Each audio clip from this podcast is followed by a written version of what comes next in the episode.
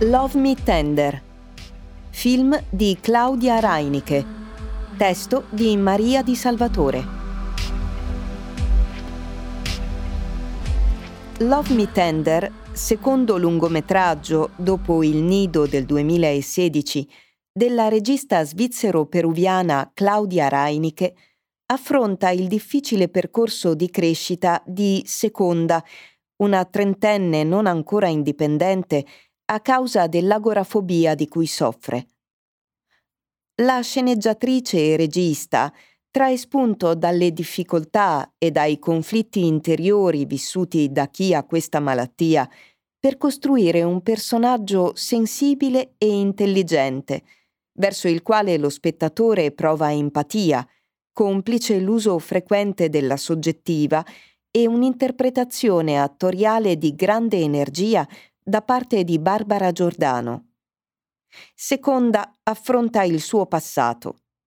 Identico il campo lungo in apertura e in chiusura del film, con la protagonista che corre in un prato incontro a se stessa bambina, scontrandosi con lei e il pubblico la accompagna in un dramma che all'inizio tocca il baratro della nera disperazione, quando la protagonista si ritrova senza i genitori, incapace di uscire di casa e di sopravvivere da sola, denudata nella sua profonda sofferenza da una cinepresa implacabile nel soffermarsi sui dettagli di un corpo e di un'anima trascurati.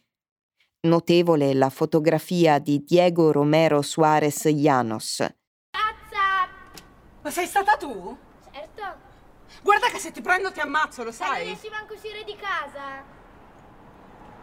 Adesso esco e ti ammazzo! Oh, come ti inganni se pensi che l'anni non hanno a finire. Bisogna morire, bisogna morire, bisogna morire. Successivamente, l'asfissiante monotonia del modesto appartamentino, che per i suoi arredi sembra fermo nel tempo, come la psiche della protagonista, tra stendini sovraccarichi, lezioni televisive di aerobica nello stile di Jane Fonda, coperte all'uncinetto che rivestono divani consunti, non riesce più a proteggere Seconda. E il mondo esterno irrompe bruscamente nella gabbia in cui vive, mentre anche il film si apre a toni e situazioni da commedia teatrale intrisa di qui pro quo. Un ladro di appartamenti, Santo, il bravo Antonio Bannò, intrufolatosi in casa di seconda per rubacchiare, appare ai suoi occhi di reclusa in procinto di suicidarsi come suo unico salvatore, di cui si innamora a prima vista. Mentre un creditore del padre, Henry, che le lascia messaggi offensivi nella segreteria telefonica, da persecutore diventa spasimante quando la intravede sulla soglia di casa vestita e truccata come una bambola. Lo sguardo innocente e infantile di seconda sulle cose e sulle persone dovrà modificarsi se lei vorrà trovare un suo spazio vitale nella società. L'amante è un ladro e sa ben fingere, mentre il creditore forse potrebbe amarla. Ma nulla è quello che sembra e niente è dato per scontato. Forse Santo sa davvero ascoltarla e capirla. Nella toccante sequenza nel bosco, in cui riscopre la bellezza della natura, Seconda si libera della tuta blu indossata come un'armatura e vive un momento idilliaco con Santo. Ma lui potrebbe bene essere solo una fugace apparizione, gentile ma ingannatrice. Mentre forse Henry davvero soffre e si tormenta per amore. Ma potrebbe fingere anche lui per approfittare della vulnerabilità della donna. Tu hai ucciso qualcuno.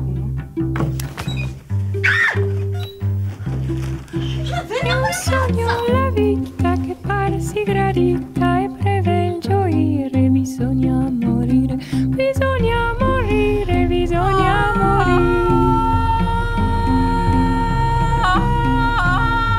La regista spinge le situazioni spesso al limite del verosimile, non solo per alimentare il gioco di equivoci e i colpi di scena divertenti da commedia, ma soprattutto per descrivere la parabola di emancipazione di seconda.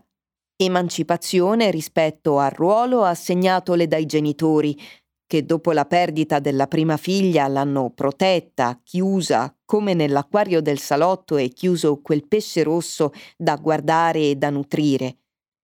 E anche rispetto al ruolo che la società le impone come donna e in cui lei non si identifica.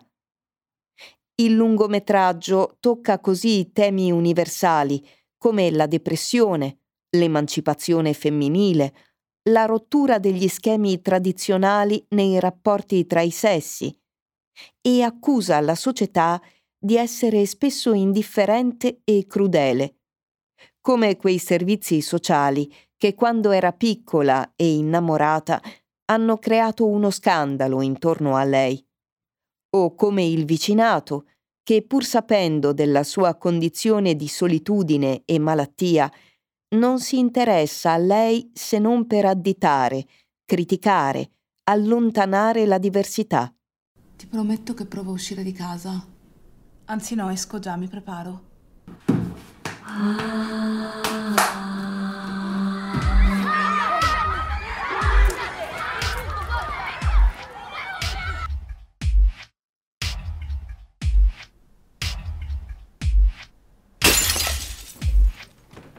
La regista sa oscillare sapientemente tra reale e simbolico, fra una scenografia che ricostruisce accuratamente la dimensione squallida di una casa e di un quartiere e una serie di luoghi simbolici, l'acquario maleodorante, il pollaio dove si rinchiude seconda bambina, il supermercato, i viali grigi e trafficati, l'ospedale accogliente e asettico.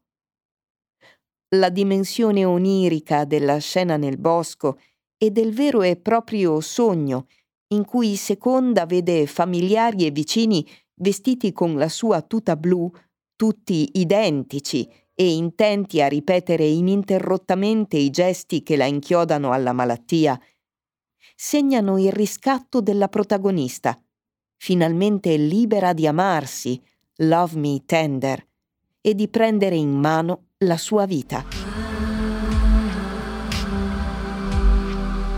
Love Me Tender, film di Claudia Reinicke, testo di Maria di Salvatore.